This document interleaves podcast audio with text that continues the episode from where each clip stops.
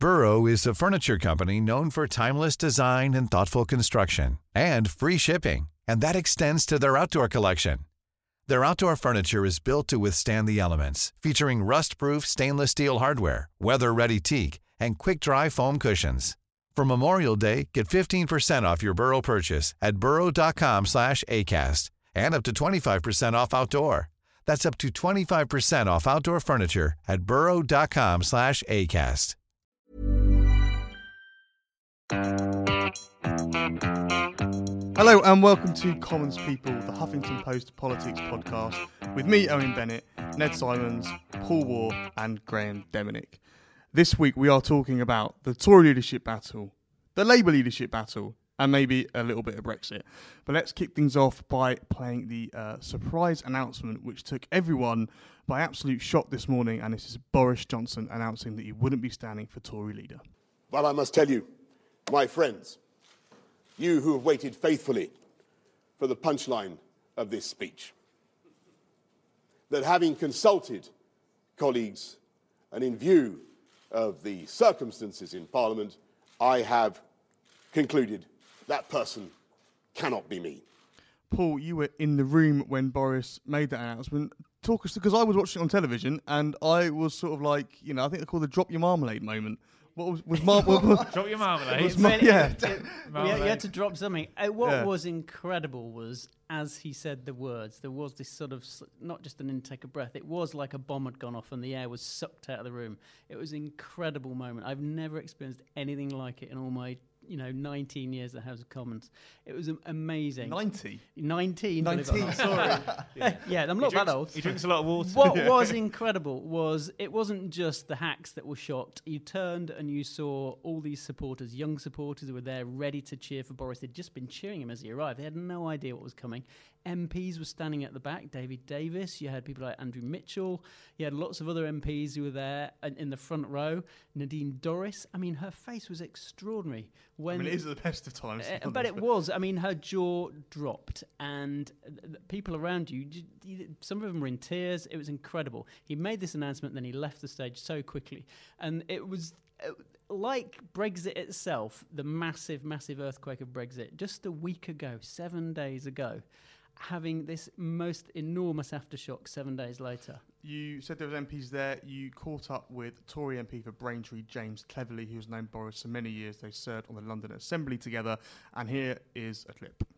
and the L- Labour Party, who are, let's remind ourselves, are Her Majesty's opposition, can't even depose the most inept, divisive leader in their history. So, yes, I'm upset. Yes, I'm angry. But we'll get our act together, we'll bounce back, pull off our big boys' pants, and, you know, get on with politics. And does it have to be a, a, a lever rather than a remainer? Do you think, James? Hey, look, one of the things that one of the things that you are increasingly seeing in these campaign launches is it's not splitting like that. You know, there are Remainers and Leavers on both sides of the argument. And I tell you something, by this time next year, that phrase Remainer and Leaver, that'll be washed out of politics. So, what I want from the next Prime Minister is competence and credibility and the ability to infuse the country, drive us forward, um, make Brexit work for Britain and British people, and whoever can best inspire um, colleagues that they're able to do that is the person that will get my support. I think coming across there, the, the sense that you were right that MPs just did not know this was going to happen. And why did it happen? Because his best friend in politics, as you might describe him, Michael Gove, sent a, a little email around this morning to journalists saying, hey, guess what? I'm standing. And guess why I'm standing? Because I don't think Boris can do it. Well, that was the most incredible thing, which was it. Boris was, you know, he's a fan of the classics, but he also is a fan of Shakespeare, and it was Shakespearean this moment. It really was. He was hoist by his own petard. You know, the man who had texted David Cameron in February with ten minutes' notice to say, "I'm backing Brexit," to Cameron's complete shock that late that Sunday night, had himself been on the receiving end of an operation by Michael Gove, and Michael Gove didn't even text Boris his friend in, in aid when it came to the Leave campaign. He didn't text him. The first Boris knew is the same moment we all knew. Two minutes past nine, email landed in his inbox and in his campaign saying, I'm I'm going to stand as leader. That was Michael Gove. I mean, I didn't know it. T- I was going to say I didn't know it two minutes past nine because I was on the tube going to the Theresa May launch. So I sort of bounded in at sort of half past nine. So hi everyone, everyone's looking shocked, and I was like, oh, the minister, shadow minister of paperclips resigned again from Labour, and they're like, no, check your email. I was like, oh, that again. Oh my goodness. So Yeah. yes, I was one of the last. Sorry, You- Graham. Yeah, you, you you can't afford to go on the train at the moment because something dramatic will happen when you get off get off, get off to the side. Yeah, bloody Sadiq, he should have done something about it, shouldn't he? But is that when do you think he actually made the decision to do it? Was it was it literally minutes beforehand, given the surprise? Was it was it as soon as the Gove thing came out and you thought? I'm I'm toast here. What was the Well, the, calculation was that as soon as soon as he got that uh, email, as soon as his camp, their fears were suddenly confirmed that actually Gove was going to peel off. There'd been rumours last night that Gove was sort of looking wobbly. Obviously, after the, leaked email from Sarah Vine, Gove's wife, on the Daily Mail had got out, um, people began to think, hold on a tick, what's going on? Is this a black operation by Dominic Cummings, who ran the Leave campaign very effectively, very close aid of Michael Gove? Is this is this some sort of conspiracy theory where they're made to look like an accident? This leak of an email. Actually, I've been told it really was an accident, and it someone with the same surname as one of Michael Gove's aides happens to work in. Uh, fashion and beauty PR, and Sarah Vine writes a beauty blog, and the person in her email address had exactly the same um, surname, and it went to them by mistake. Uh, yeah, and Owen Bennett Jones, I And understand. Bennett James. I've yeah. actually been invited to conferences in Pakistan. yeah. Oh, um, Owen Bennett James. I'd love to see that, Owen. I really would. But yeah, no, that's what happened. It, it was an accident when the way that email leaked out. But wasn't what wasn't an accident was the fact that in politics numbers matter, and Boris didn't have the numbers. Boris apparently had about thirty MPs. Gove had 70. This magic number of 100, we were all told that Boris had this head of steam. Most of it was from Gove. If and Gove, had, if Gove had backed Boris, they would have backed Boris as well, right? They wouldn't. Have, they wouldn't have gone to another candidate. They wouldn't have, no, I know that- Andrea Leadsom yep, Brexit also the plan. They wouldn't have gone to her No. if, if Gove had backed Boris, right? That's the plan. But he takes all his troops with him. Yeah. And another key factor, I don't know if this is just a bit of, you know, spin, but we're told that as soon as the Gove team found out that Andrea Leadsom was going to run this morning, and she she they wanted to beat her to it because as soon as they found out she was running, they thought, hold on, she's supposed to with, be with Boris. She's on Team Boris. If Boris can't keep Leadsom, who else can is he going to peel off? And that's where they thought they claim they were going to go. Actually, I personally think it was a combination of Michael and his wife Sarah suddenly having this emotional moment.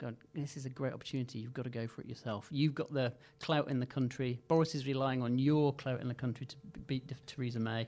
And why not do it yourself? Do you think he got a taste for it? I mean, he on those Brexit debates, the TV debates, where he hadn't really done those kind of things before, and he came across quite well. I thought he did very well. And that sort of said to him, you know, actually, I can do this. I can do this kind of prime ministerial role, despite his constant denials, at- including in those debates. Yeah. He wanted to be a prime minister. I wonder if that sort of kind of he thought, yeah, hold on, I'm, I'm not too bad at this. I mean, let's be honest, we're all human. Your head is easily turned if the nation is saying to you, you're the brains behind the Leave campaign, you're the man that has led Britain out of Europe.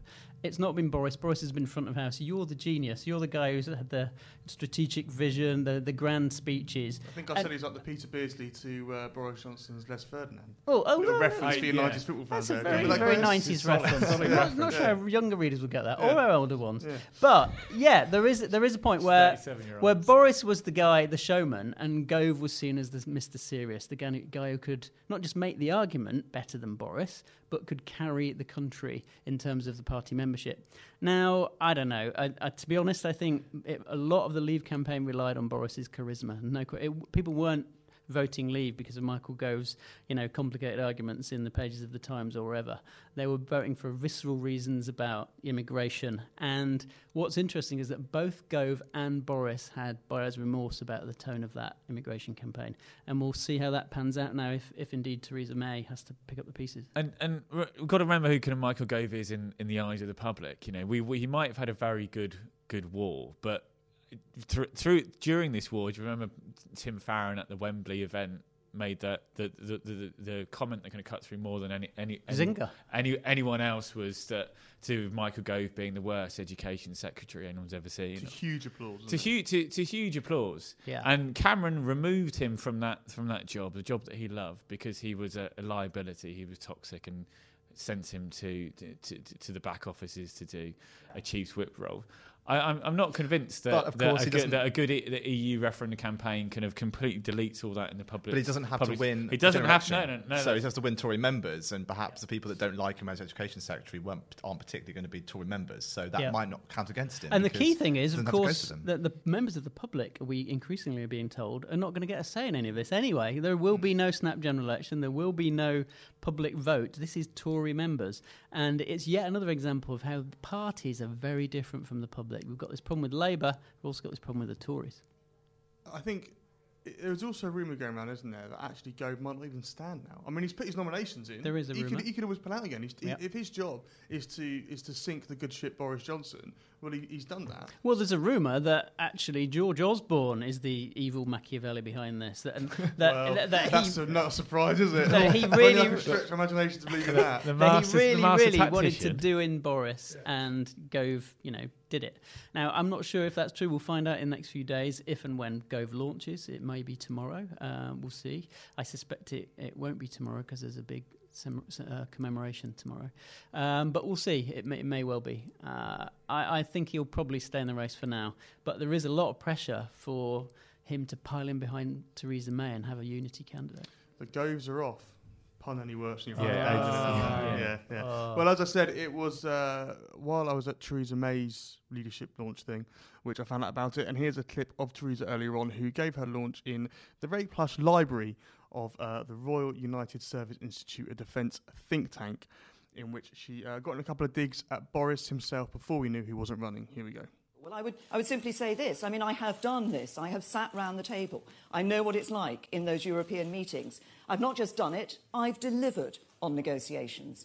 Now, of course, you know, I know other people have uh, also negotiated in Europe. I mean, I think uh, Boris negotiated in Europe. I seem to remember last time he did a deal with the Germans, he came back with three nearly new water cannon. Faisal. That was Theresa May there, who, if you look, if you get a chance to look at the images, it's fantastic. All these books behind it. It looks a bit like the study from My Fair Lady. Anyone seen that Yeah. classic? I'm really Ba- hitting the cultural points today. Based on the story of Pygmalion, of course, the original. To, Eh? uh, Pygmalion? You- What's that? This is it in action. You know, you are Doctor Doolittle. He needs, you know. Dr. Doolittle, Professor Higgins. Doctor Doom. That- Look, we- we- Any- let's stick Theresa May. Could See, be our next I, I, I, I watched a bit of it on the TV. Um, you were there. I was. And it looks like a very impressive um, speech to me. Uh, very sober. Very, you know, I'm a serious politician for serious times. The comparison with Merkel is now. Our, our, our German edition of our, our, our, our website has splashed on the, the Merkel comparison. That's comparison. it's right, yes. Uh, you speak German, do you? That- I do a little what's bit. that's it up? That's right. So, so was it was it was that how it was in it was, it was it in the room? Tell us tell us a little bit more about the, the sights and sounds. Didn't and she make some gags? That that was Well, the, it that was, was- the real shot, it was- wasn't it? The first bit of it was very much, you know, I'm the politician that will keep my hair by others losing theirs.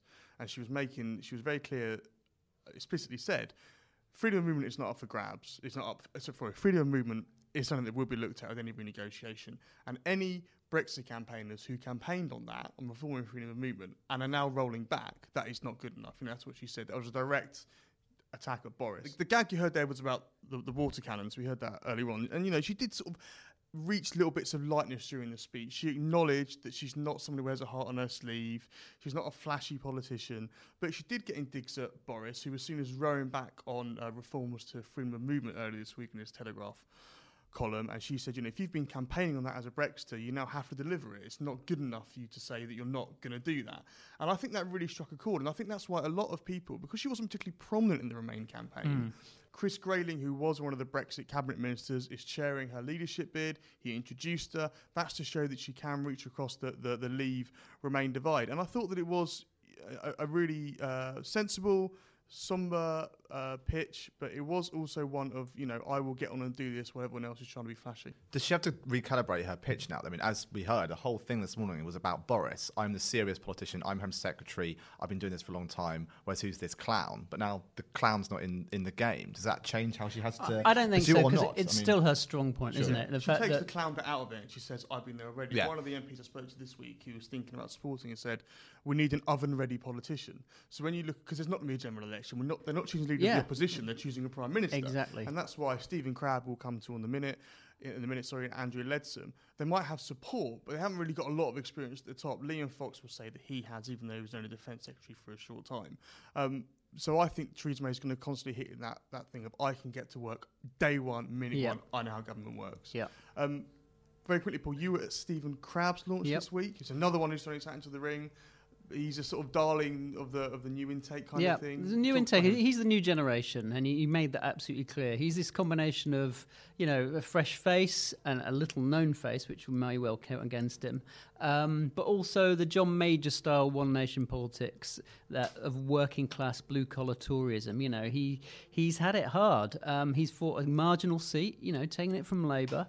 A lot of the people at his launch I thought was really interesting were Tory MPs in Labour Tory marginals who'd won those seats as a result, a lot of them are very loyal to David Cameron, and so he's got that loyalty card as well, just as Theresa May has.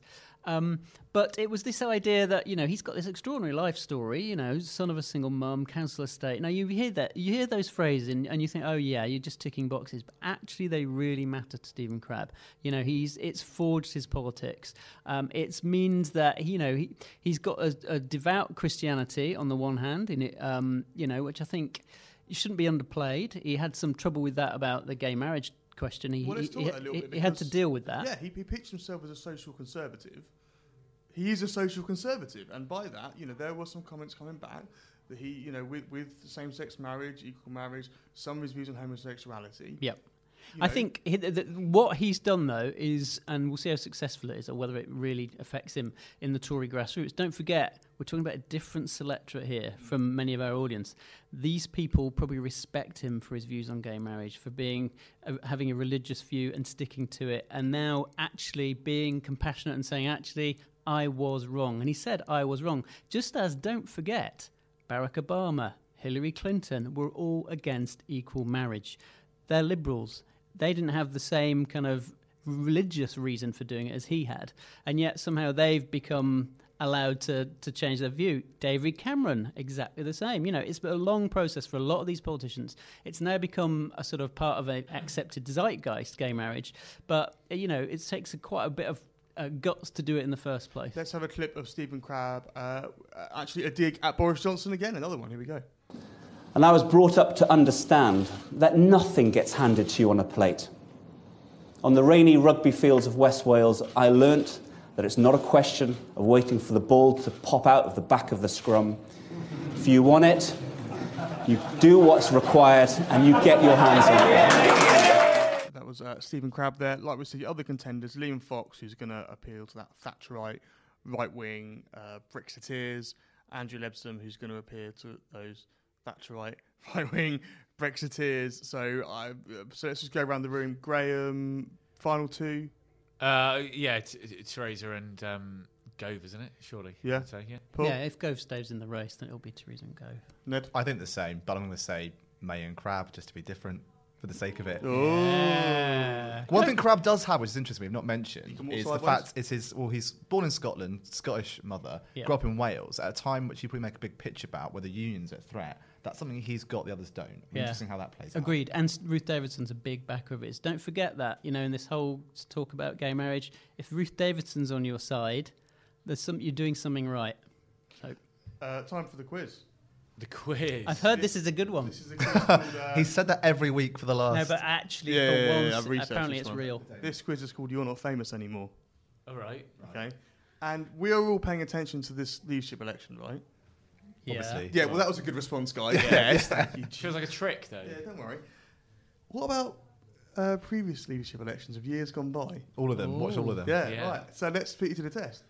Who came fourth out of five in 2001? William Hague winning, of course. Oh, 2001. I think that might have been David Davis. I'm going to keep saying Stephen Norris until it comes. I don't think he's ever stood No, I for know, that. I know, I know. Stephen Norris has never stood for Tory leader, right? 2001. I think DD had a pop. I'm They gonna him say DD, Ned. I, I'm not saying it. Um, I'd say any conservative from that time, because I'm going to be here all day.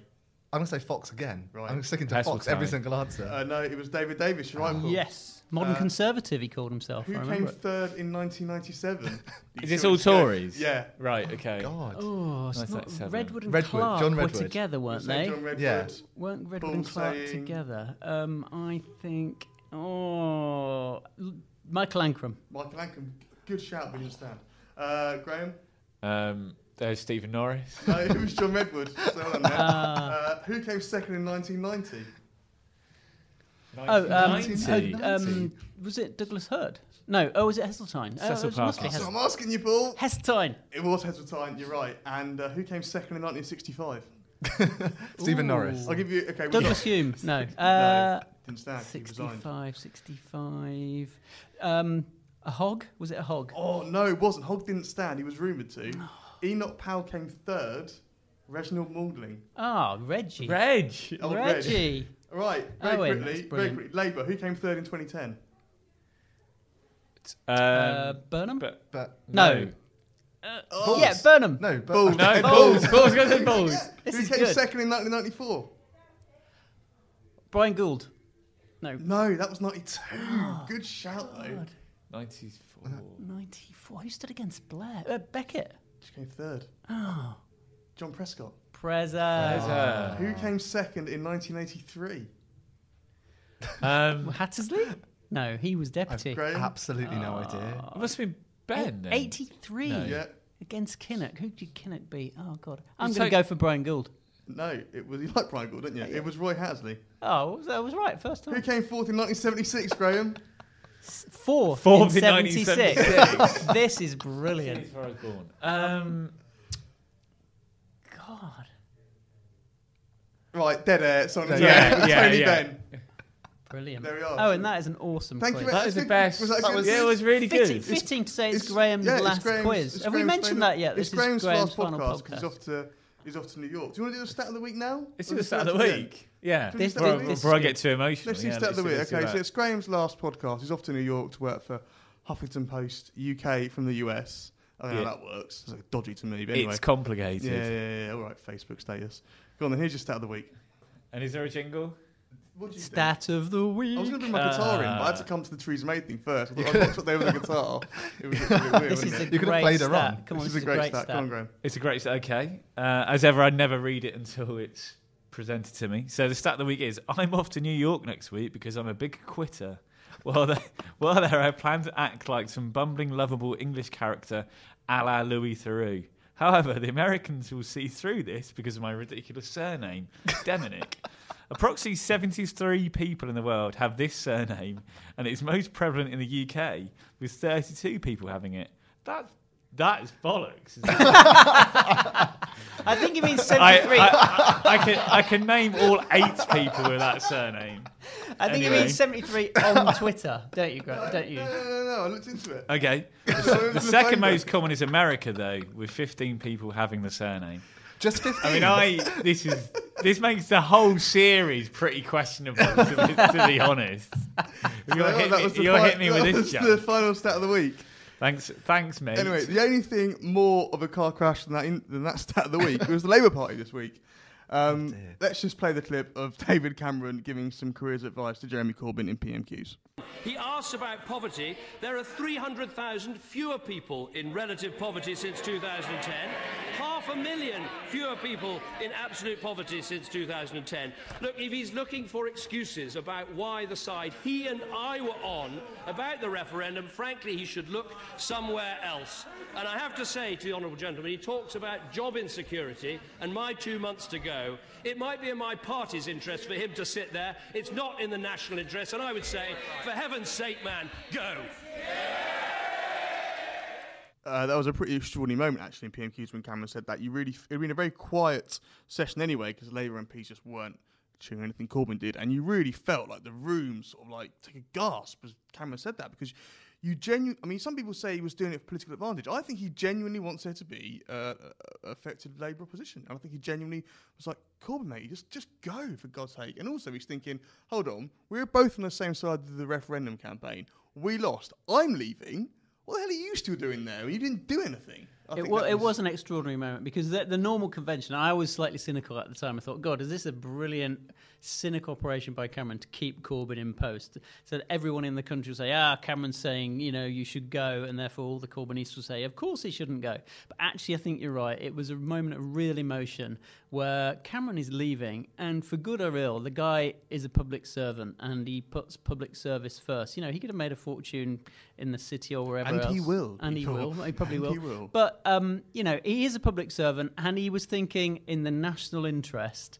You should go, and that is quite powerful for a lot of Labour MPs. And it was quite quiet. It was quite quiet PMQs, but that bit, that flash of irritation Cameron had when he accused uh, Corbyn of not doing enough in the referendum, that seemed it, it was seemed really real. He, you could tell he was genuinely annoyed at how he feels Corbyn wasn't good enough and get the Remain vote out. Now, arguably, you could say that's because it meant he had to resign himself as prime minister, but it, it felt real and it did feel genuine. His, his Yeah, attack I mean, obviously, lots of Labour people say, Cameron, I'm sorry, you've only got yourself Hmm. to blame about Brexit. It's your stupid fault calling this referendum and knowing, not knowing you could win it for sure.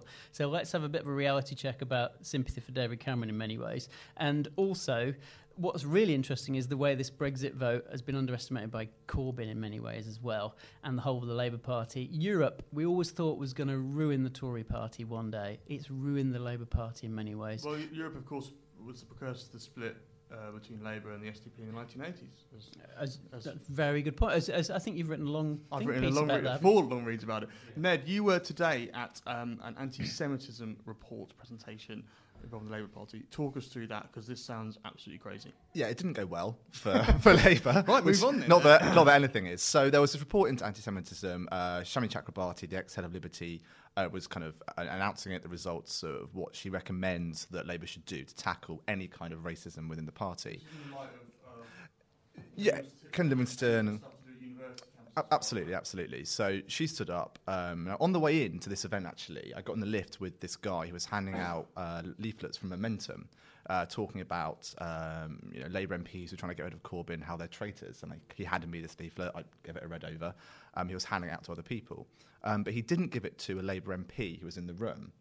Um, and a Daily Telegraph journalist um, asked Corbyn, you know, do you not think it's a bit weird that you've got someone here handing out this leaflet attacking your MPs? This Momentum person then asked a question uh, where he said that this MP was working hand in hand with the Daily Telegraph to bring Corbyn down.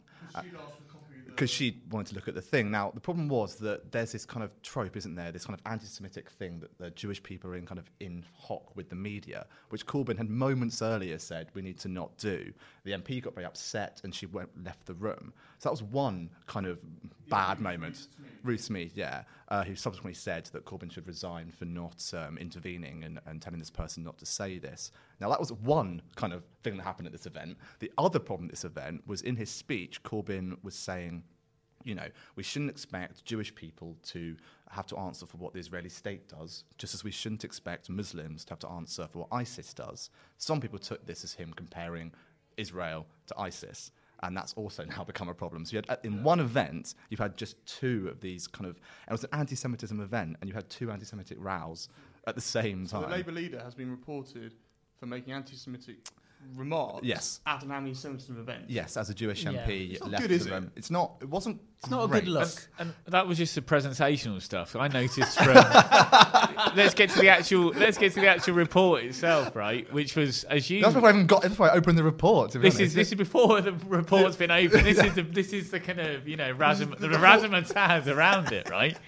But as you as you tweeted, Ned, I noticed fr- fr- from the event there was recommendations from the report that it would be a bad idea if people started using phrases like Hitler and Third No, Reich yeah. when making metaphors and, and analogies. Yeah, and the four. idea that you've got to tell somebody. Yeah. Mm. We try to let you self-regulate people. Yeah, I now- know. Now we're going to have just- to step in. The bullet stop- pointed list is- of recommendations. You're right. And number four was, can we stop talking about Hitler, please? It was extraordinary. I, I saw your tweet, Ned, and I oh, I just couldn't believe it. I mean, even amidst Well, all because the Ned's an unreliable journalist. even we amidst double source that. the boss was saying. even amidst all the Tory chaos that was that was happening this morning, I saw that tweet and I I, I thought, wow, Is that really what this inquiry has come up with? Five bullet points, which are motherhood and apple pie. I mean, it was a shocking, shocking And he said he indictment. shouldn't be banned for life from anti-Semitism from the Labour Party. But there was a, a section about we, we may look at changing the party's rules, but we may not. And you think, what has this all been about? And the most striking thing for me, I have to say, was bullet point one, which is the word Paki and Zio should not be used by Labour Party members. In that one sentence, putting the word Paki first, this was supposed to be an investigation into anti Semitism. It widened it, it diluted it into a general anti racism thing, and got away from the point, which was, you know, was there a, a student association with people who were being over the top about their, their remarks about Israel? And is this a wider problem with the far left? It, it got rid of that, and somehow the word Paki appears first.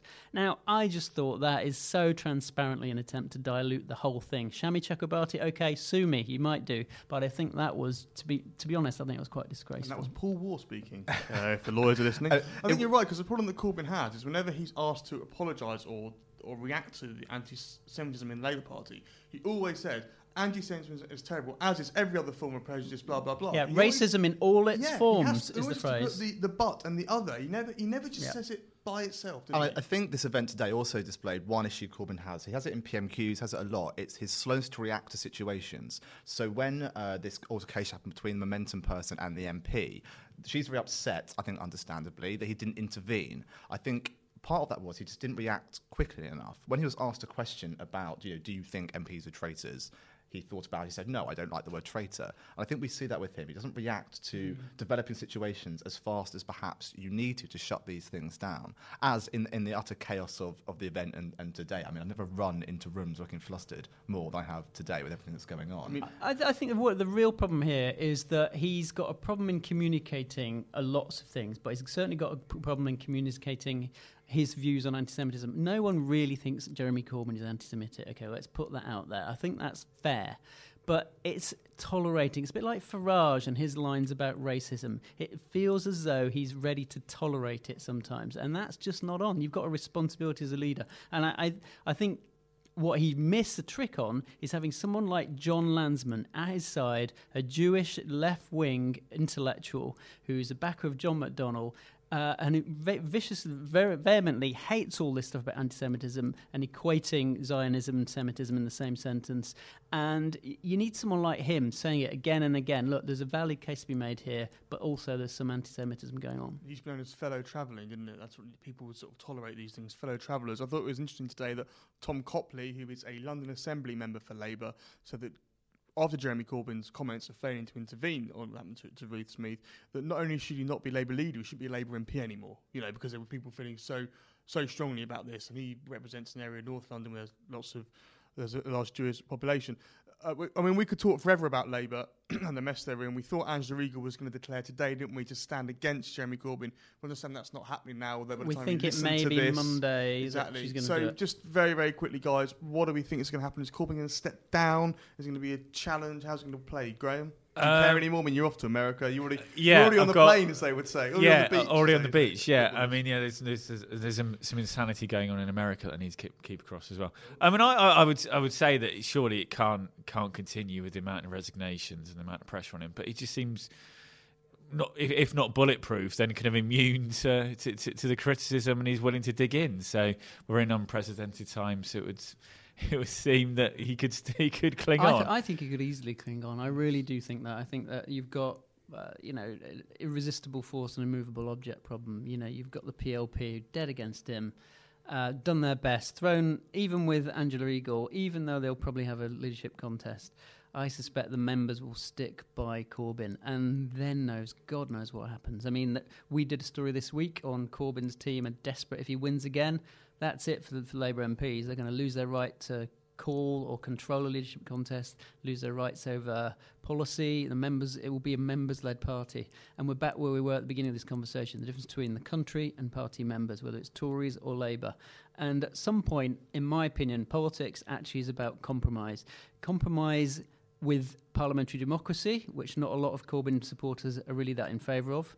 Um, uh, you've got to compromise in a two party system to try and get a breadth of opinion to win enough seats to win a general election. That's one compromise it seems Jeremy Corbyn isn't prepared to have. There's the other brutal compromise, which is politics is about two people in a room or several people in a room working out what's some common ground. And it seems as though in a lot of Corbyn's opinions, there is no common ground with the opposition. Well, Jeremy Corbyn's never been known for compromises, has he? Uh, Ned, Uh, no, I think he'll he'll run and he'll win again.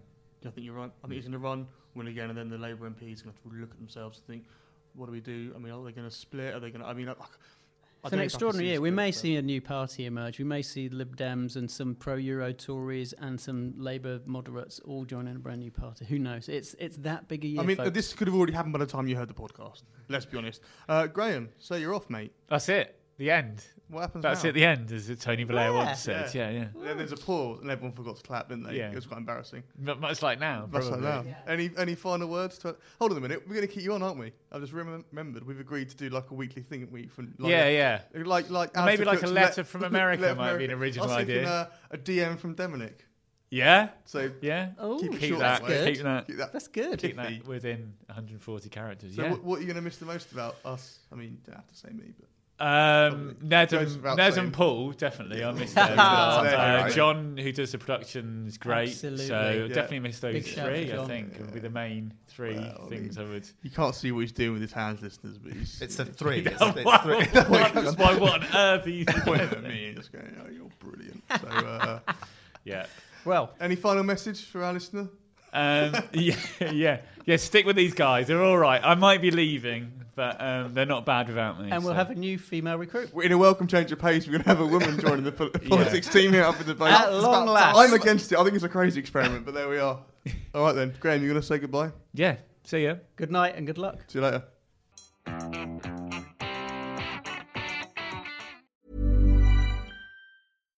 When you make decisions for your company, you look for the no brainers. And if you have a lot of mailing to do, stamps.com is the ultimate no brainer. It streamlines your processes to make your business more efficient, which makes you less busy. Mail checks, invoices, legal documents, and everything you need to keep your business running with stamps.com. Seamlessly connect with every major marketplace and shopping cart. Schedule package pickups and see your cheapest and fastest shipping options from different carriers with rates up to 89% off USPS and UPS rates. And with the stamps.com mobile app, you can take care of mailing and shipping wherever you are. Make the same no-brainer decision as over 1 million other businesses with stamps.com. Sign up with code program for a 4-week trial plus free postage and a free digital scale. No long-term commitments or contracts. That's stamps.com. Code program.